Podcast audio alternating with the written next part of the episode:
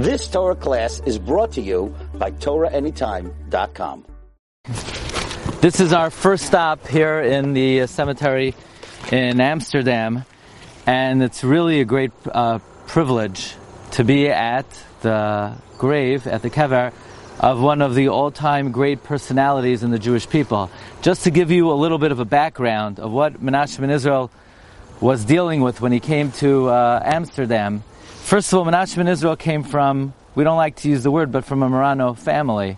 His family is from either Madeira or from Lisbon, and they were crypto Jews, and they were accused of Juda- Judaizing by the Inquisition, and his father escapes just in a split second timing from being burnt at the Auto de Fe, and he comes to Amsterdam. You have to understand the Jews in Amsterdam at the time had been indoctrinated with Christian theology for a very long time. And many of the works that Menachem ben Israel wrote were to address the corrupted Christian views that Jews had maintained and held on to very strongly. So Menachem ben Israel wrote a sefer called Nishmas Chaim. Actually, there was a Rav in uh, Kew Gardens Hills who republished it, Rabbi Shmaryo Shulman. Nishmas Chaim was a book proving the immortality of the Jewish soul. Menashe ben Israel wrote a book, uh, Mikveh Yisrael, or in uh, Spanish, Esperanza de Israel, which expressed the uh, yearning for the coming of Mashiach. All of these works were translated into a number of languages, into Latin, into Portuguese, into English. Menashe ben Israel believed that the uh, American Indians were the Aseres Hashvatim. He writes that the uh, American Indians were the ten tribes. By the way, Menachem Israel also writes something very interesting. He says that when the, when Mashiach comes, American Jews will return to Eretz Yisrael with their money. With their money, he says. So, um, but some say American Jews refers to the Jews of Central America. He doesn't have any predictions of the Jews of Borough Park and Flatbush. He writes a book, Pnei Rabbah, an index of the Medrash Rabbah. He writes a book, Chuas Yisrael. He writes a book, Conciliador. So I have the uh, title page over here, Conciliador, reconciled all of the difficult passages in the Tanakh. Now, Menachem ben Israel comes to Amsterdam, and in a certain sense, he would he was shortchanged because the leading rabbi at the time was Rabbi Shaul Mortera. Next rabbi at the time was Rabbi Yitzchak Abuhav. And all of these uh, rabbanim joined to be uh, one, one congregation called Neve Shalom. Now, if you have one congregation and three salaries, it does not leave an, a lot of money for the assistant assistant rabbi, which was the position that was offered to Menashe ben Israel. So he figures he can't support himself. Even his writing wasn't enough to support himself. By the way, he opened up the first printing press here in Amsterdam in the Netherlands, and he published many works. But he was not able to uh, support himself. In all likelihood, he was shafted to this position because the community did not like the books he was writing, which were trying to weed out these Christian views that they so strongly held. Anyway, Menachem Israel was about to settle in the New World in Brazil. Just as he's about to settle in Brazil, Yitzchak Abuhav is offered the rabbinate in Brazil, which frees up the assistant rabbi job here in Amsterdam, which was given to Menachem ben Israel. Now, he believed very strongly that in order for Mashiach to come, Jews need to be exiled to all four corners of the world, to all the extremities of the world. The furthest extremity Menashe ben Israel believed that was possible was England. And therefore he held that until the Jews are readmitted to England, the Mashiach could not come. And therefore in that context, Menashe ben Israel traveled to England. He had audience with Oliver Cromwell, and he petitioned for the return of the Jewish uh, people to England. The bottom line is Cromwell did not allow the Jewish people to uh, return to England. Uh, Menachem ben Israel felt very dejected. He comes back to Amsterdam with his son. Nebuch, his son, passes away in this area on the second day of Rosh Hashanah. All likelihood buried right here. And then Menachem ben Israel himself had a premature death at the age of 53 here in Amsterdam. However, the petition of um, Menachem ben Israel was effective to the extent that Oliver Cromwell allowed the Jewish people to return unofficially. So that sort of opened the doors for the unofficial return of the Jews to England. Now, Menachem Israel was a great philosopher, he was a great Talmudist, and he believed very strongly in the Zohar HaKadosh, which was which was not common in those times. So he was a synthesis of Emuna in Talmud Bavli and in the Zohar HaKadosh. He writes about Gilgulim, so it was not common for a, a Portuguese philosopher to believe in the Taras HaGilgal. And again, the Sefer Nishmas Chaim is a Sefer about the immortality of the Jewish soul. So it's a great zchus to be here at his kever. The man who began to pave the way for Portuguese Jews to come back to traditional Jewish beliefs. Zechusa Yagin Olinu Al Yisrael. Amen.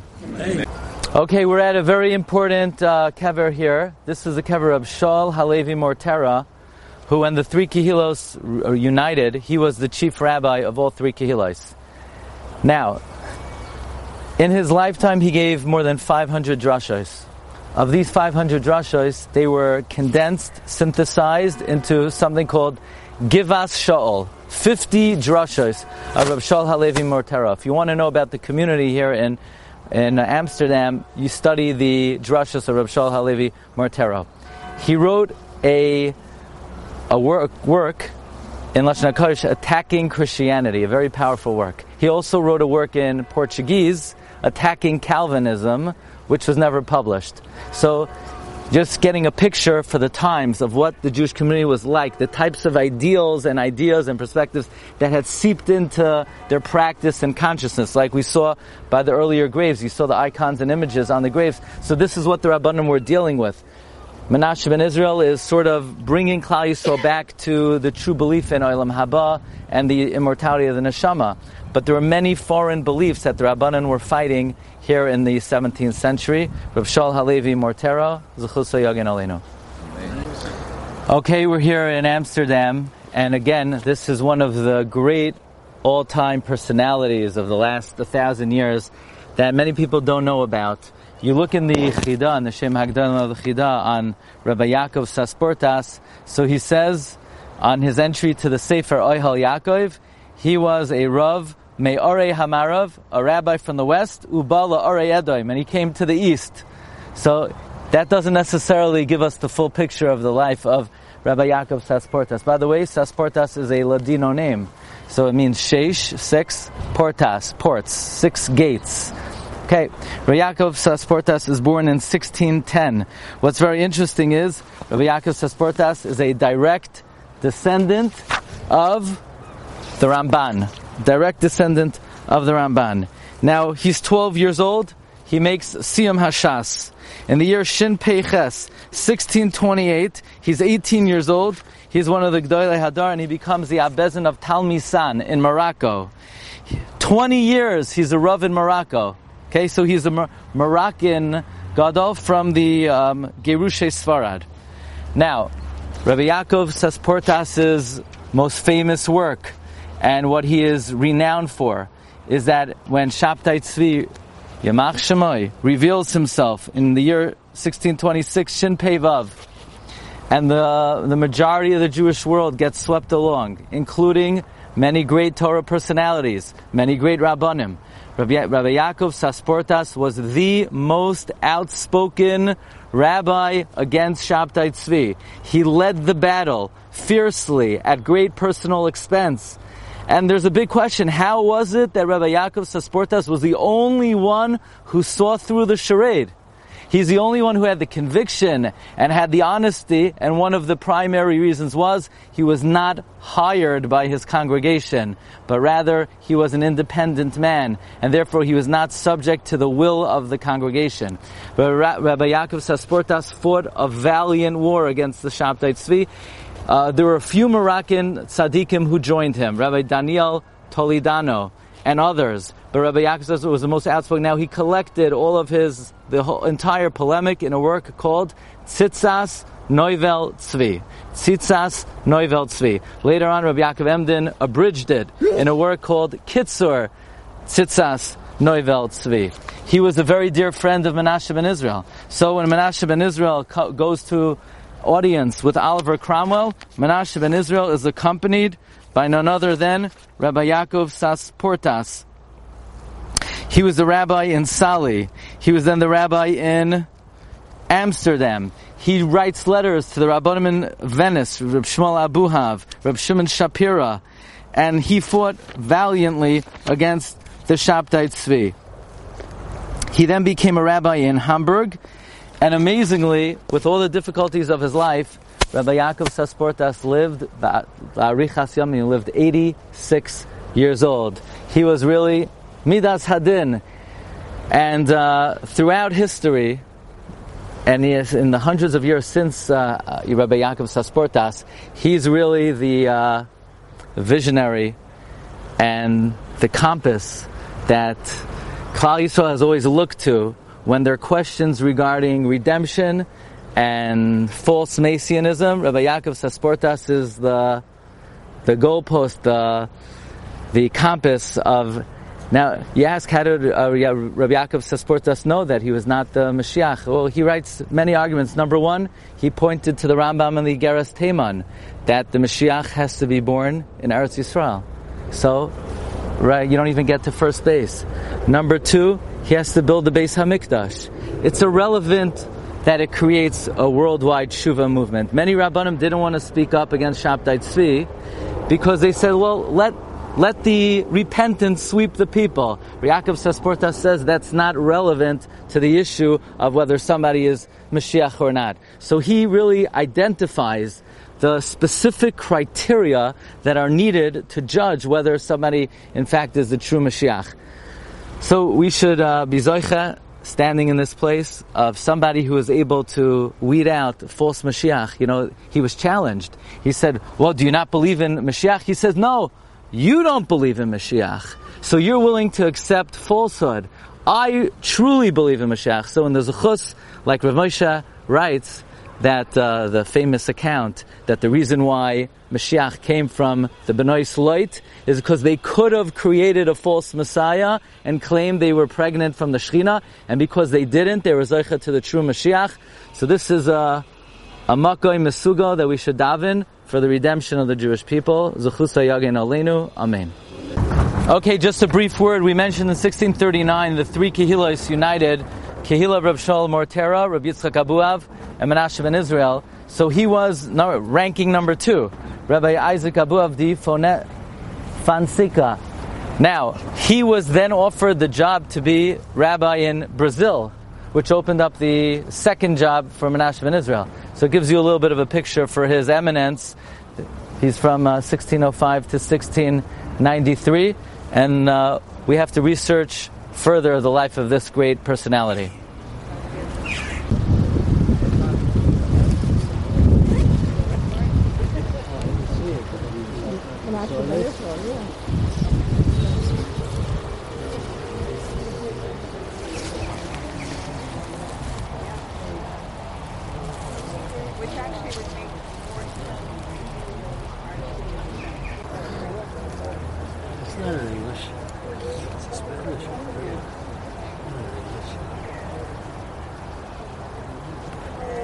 Okay, just uh, another brief word of um, a very important personality of Rabbi Isaac ben Abraham Uziel, Rabbi Yitzchak Uziel, 1560 to 1622. 1560 to 1622.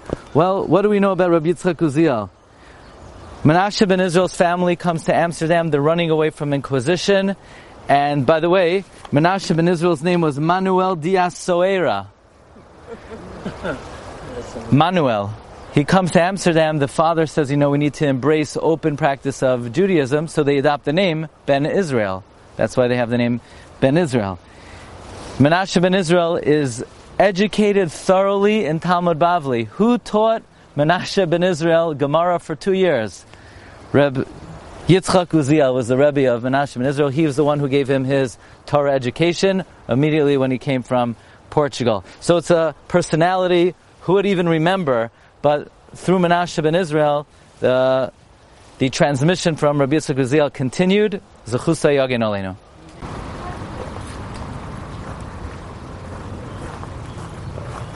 Okay, it's a great zechus to be here at the Jewish Ashkenazic Cemetery in the Netherlands in Muiderberg. Now, this kever is not one which is even uh, advertised or known about. We just stumbled across it because we're opposite the kever of Rab Shol of Amsterdam, who was the son of Rab Aryeh Leib of Amsterdam. So we figured perhaps Rab Aryeh Leib is in the vicinity, and sure enough, right behind him, he's here. Now, this is a very old uh, matzeva. So, for instance, this matzeva, the words are engraved in. So, one perhaps is allowed to read it. It's not kasha l'shikha, but these oisios are boilate. So the question is whether you're allowed to read it. We'll just um, read selected lines, and Reb Chaim Kanievsky says one of the inyanim of putting the stone on the matzeva is it counteracts the effects of kasha l'shikha. So it says that liboy lev ari Reb Aryeh Lev of Amsterdam. Who's Reb Aryeh Lev of Amsterdam? He's the son of Reb Shol of Krakow. Who's Reb Shol of Krakow? The son of the Rebbe Reb Heschel of Krakow. So he is the grandson of the Rebbe Reb Heschel. He lived from 1690 to 1753. He did not publish any works. His chedushim are mentioned in the works of the Binyan Ariel. Also, Tshuva Ayin Vav Chacham Tzvi, he brings the Chidushim of his son-in-law, Reb Aryeh Leib of Amsterdam. It's very interesting. He gives a haskama to the Sefer Mira Dachya, and he writes about the importance of learning dikduk. He says, "Mi yifayar goydel pe'er mailas chachmas hadikduk, ki hi be'etzem uvrishoina l'chom mifal ki yadua liyoidei chen." It is primary. In other words, it's the first Miktsaya of Torah one needs to know. However, Babanasin or Rabim, ein doiresh, ein mavakesh, nobody pays atten- attention to it. Maybe Echad Meir, one person in, in, the city, but it's required not only for learning Chumash, it's required for learning Mishnah, and it's requ- required for learning Talmud.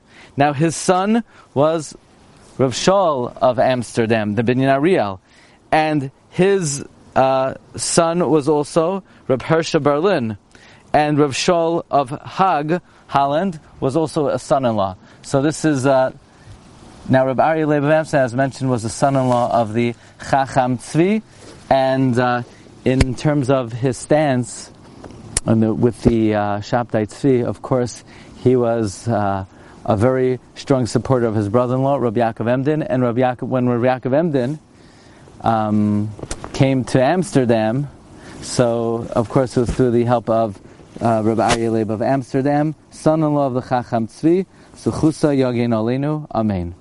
We have the great Zuchus to be at, first before to be at, to find the kever of Rab Shol of Amsterdam, who was born in 1717, he was there in 1790. Rab Shol of Amsterdam, you see over here, Binyan Ariel, is the son of Rab Aryeh Leib of Amsterdam, who is the son-in-law of the Chacham Tzvi. So he's also the grandson of Reb Shol of Krakow, which makes him the great grandson of the Rebbe Reb Heschel. So you see a very long line of a great dynasty. He wrote the Sefer on Chumash, Binyan Ariel. He wrote a Sefer on Chumash that he published in 1762, Hachatzar Hachadasha.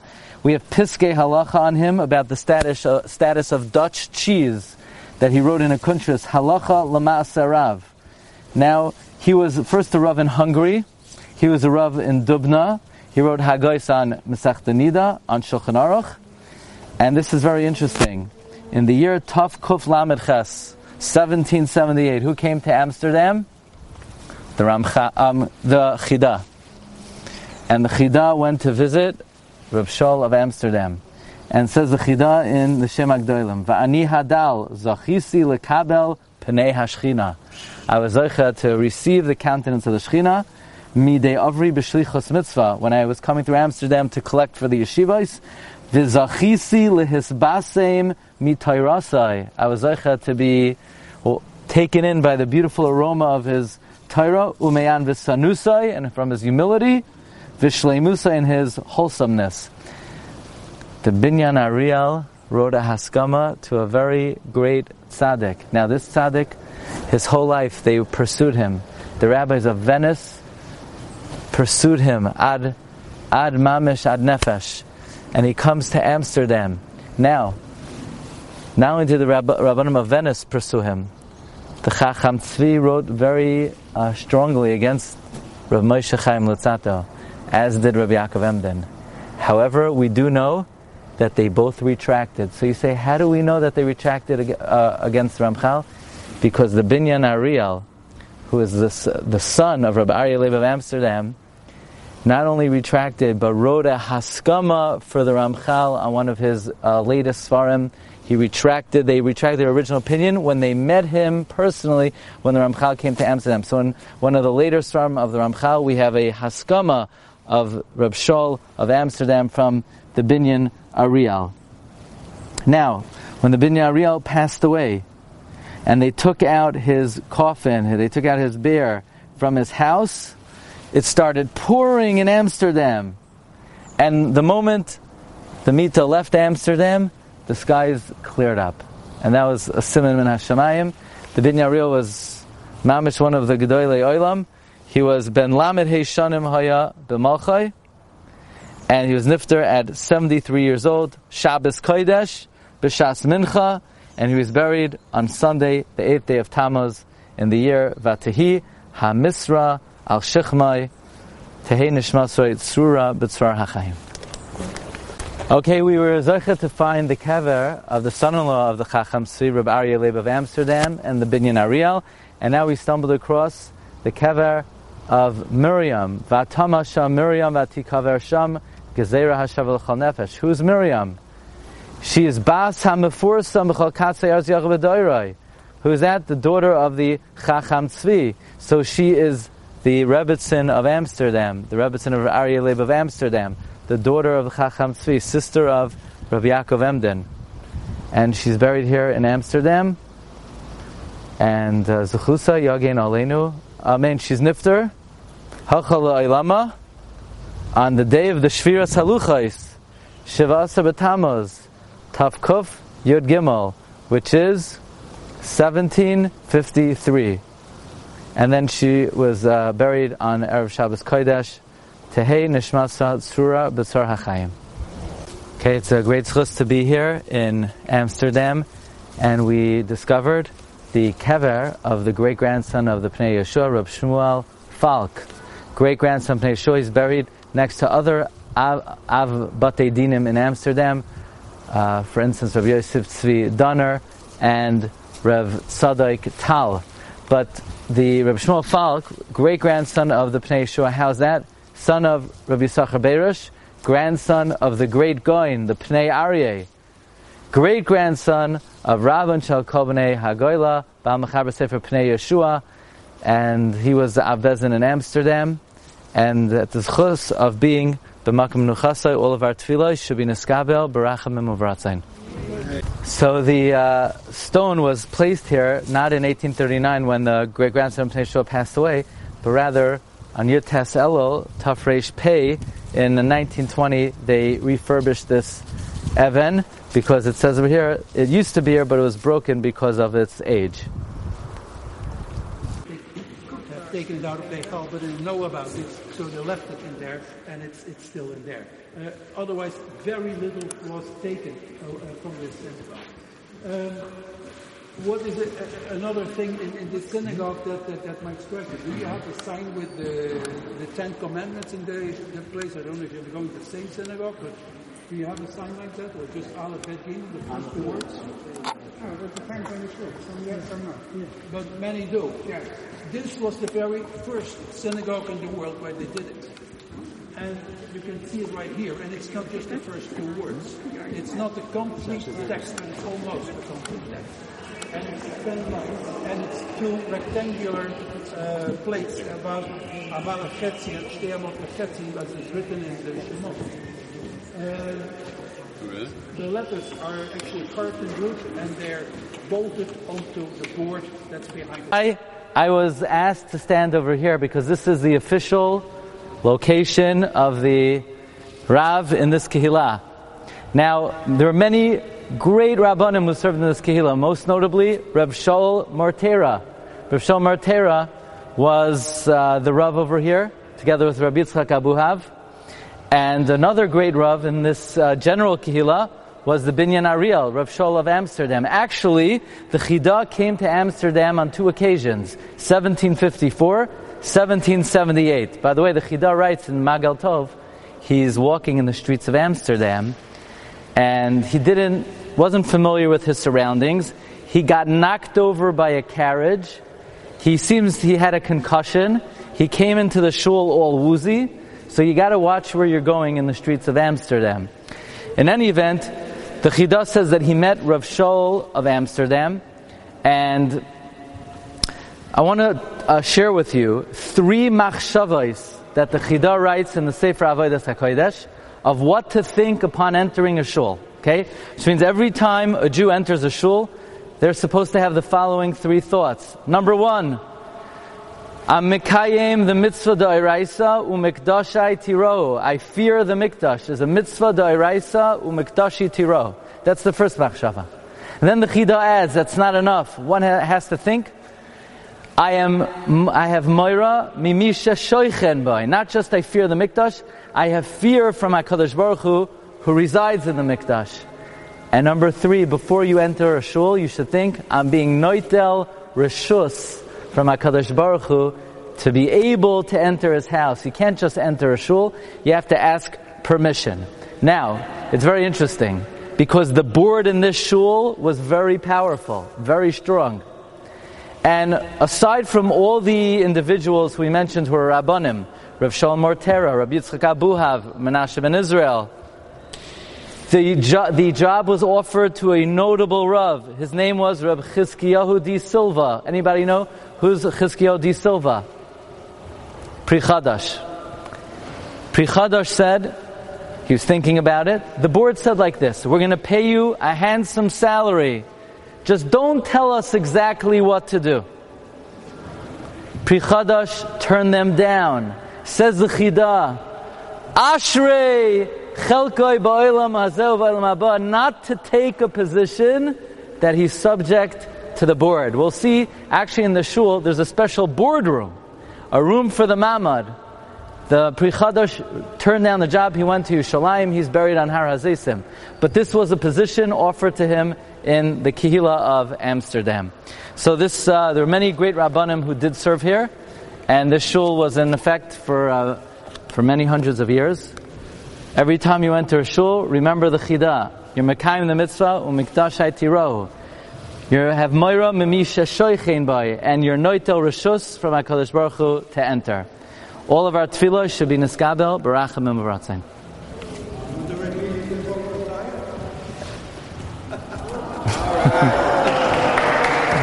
I'll leave that. I'll leave that for you.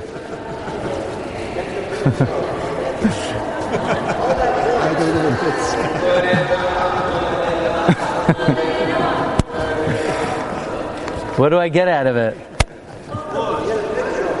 Okay, here we go. Picture. Thank you. You try it on? We're here at the Spanish Portuguese synagogue in the Maimid room.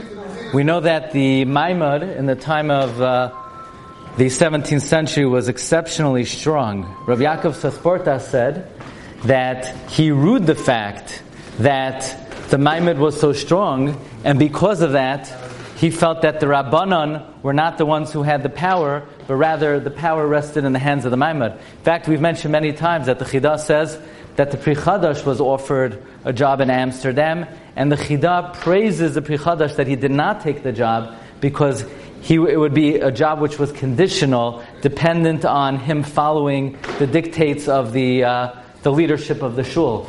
And this room represents the power that the Maimad had, and it was a power that not only did the Kahila have to reckon with, it was a power that the Rabbanim had to reckon with, and many Rabbanim made the decision not to serve in such a capacity.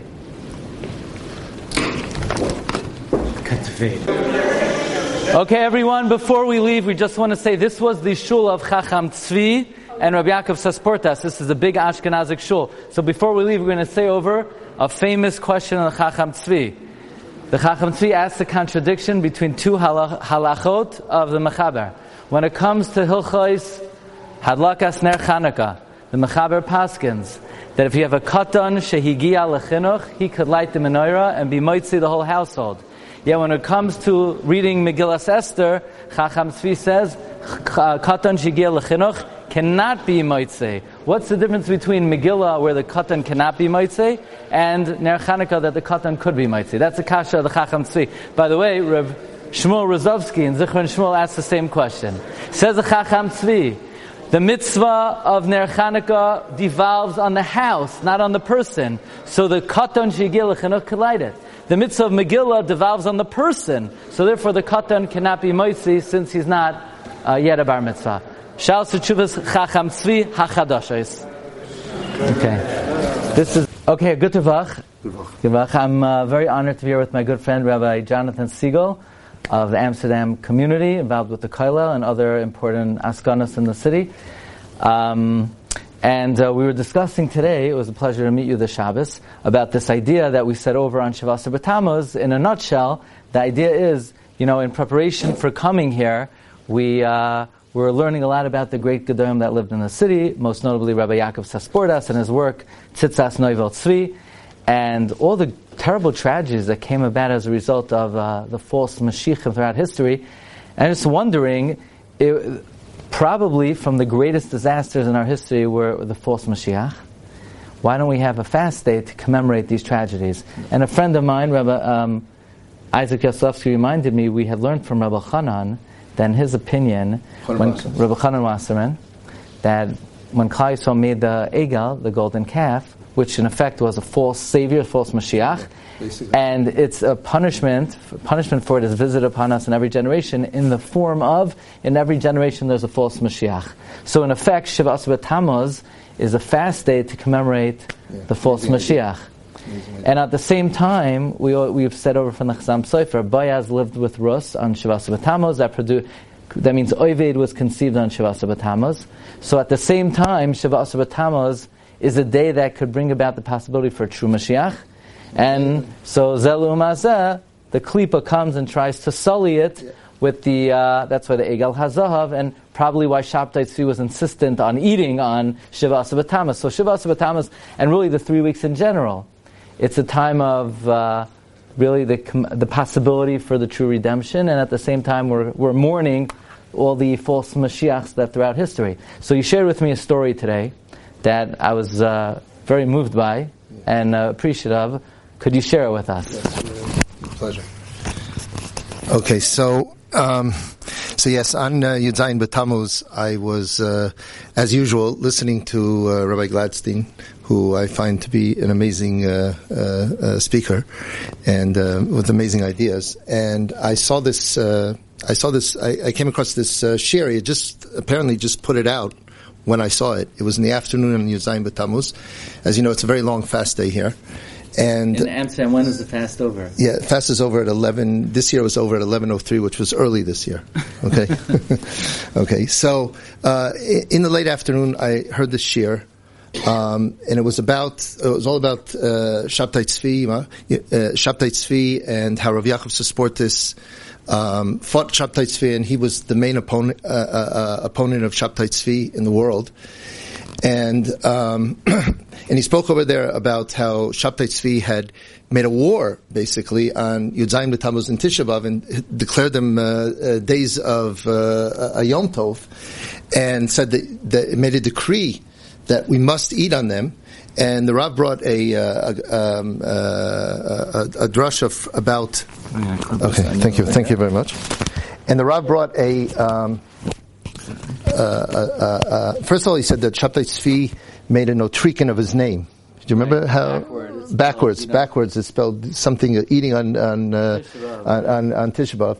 and he also brought from the pasuk uh, the, that they they exchanged the the the amiros kvodam betavnish shor ochel esav and esav is a saras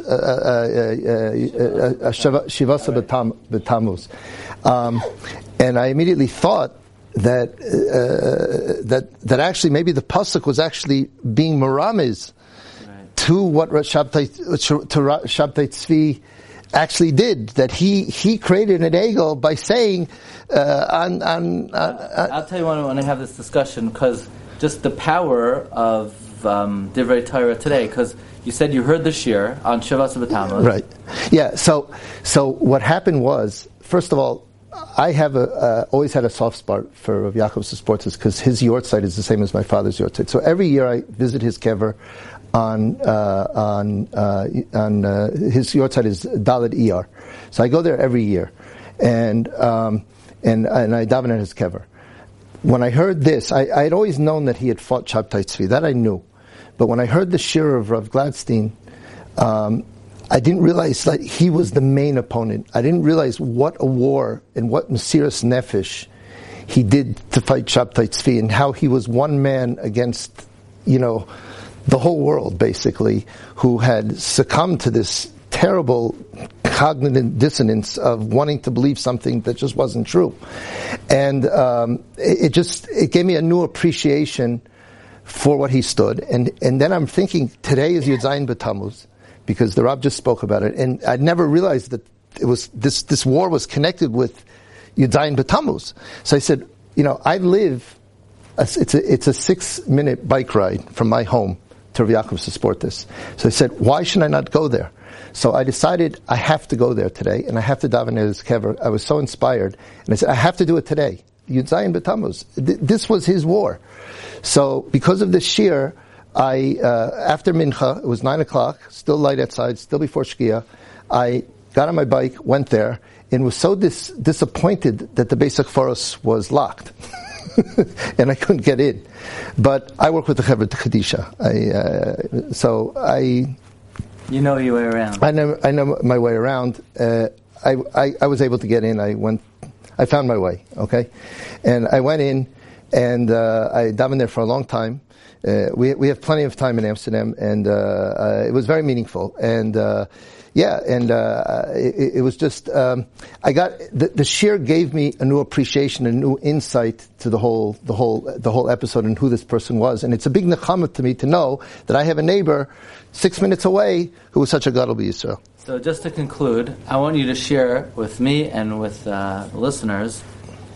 Um, there's a I know there's some connection between Amsterdam was considered like the Yerushalayim of Europe. What what what what is? Yeah. So what I have learned since I've been here is, and this is this is very interesting because a lot of the old Dutch people, like it's only in it's only in actually in Amsterdam. There were many, many Yidden that lived in Amsterdam before the war. Um, like I mentioned today, uh, there was the, I got to know a Mr. Rosen who used to daven in the old Lekstraat synagogue, and he he could personally tell me he was 18 years old you know, before the war. He was put in camps, but he he told me, you know, that there were 800 people there on a, on a Shabbos morning, 200 out in the street, you know, and there were so many Yidden in Amsterdam. It was at least one fifth of the city were, were Yidden. And so just like we find in New York that words creep into um, uh, into the language, like you know, like mensch and nash, and you know, these become um, these have become American words. So, yeah. So this this happened to the language here, especially especially in Amsterdam, where most of the Yidden lived. And there are certain words, but one of them is very interesting because the, the Yidden called Amsterdam Hamokim. That's how they pronounce it. It means the word Hamakom, right? We know that the Beis Hamikdash and Yerushalayim are called Hamakom. And there's a reason for that. The, the Maharal explains because it's Makom Shalolam. It's the Makayim of the world. Makom is the world Makayim, and it's the Makayim of the world. But that, that's that's why it's called that. But Lamaisa, Yerushalayim is called uh, Hamakom, mm-hmm. and so Amsterdam was considered. Uh, the Jerusalem, it was called, it was nicknamed the Jerusalem of the West, of Western Europe, uh, of Western Europe. So, so the nickname for Amsterdam was called they pronounce it with a very Dutch accent, Hamokum. And actually, there was some kind of songwriter that made a song, a popular song called Hamokum. Really? Yeah. So, uh, and there are other uh, there are other words also, like a, a prison is called abayis, and uh, and five is called hey, and there are many words in, in, in the old Dutch people. If you say these words, they don't even know what they are. They don't even know they're Yiddish words, but they know these words. It's, it's very so, interesting. Um, Rabbi Siegel, we very much appreciate uh, you taking a few minutes to spend with us, and we should both merit together. Such an honor to, to have the Rav in town. That Amsterdam should should be built up to be Erva Envy Yisrael, and we should go back to the real Mokum, The real Mokum. which is Yushalayim. We should be there together with the restoration of uh, Malchus Beis David, Tzaim Haravi, Tzaim HaChamishi, Tzaim HaShiv, Tzaim HaSiri, Yil Beis Yehuda, Amen. L'sasan L'simcha. Agut Amen. Tavach. Amen. Good work. Thank you very much. Thank you, thank you, thank you. You've just experienced another Torah class brought to you by TorahAnytime.com.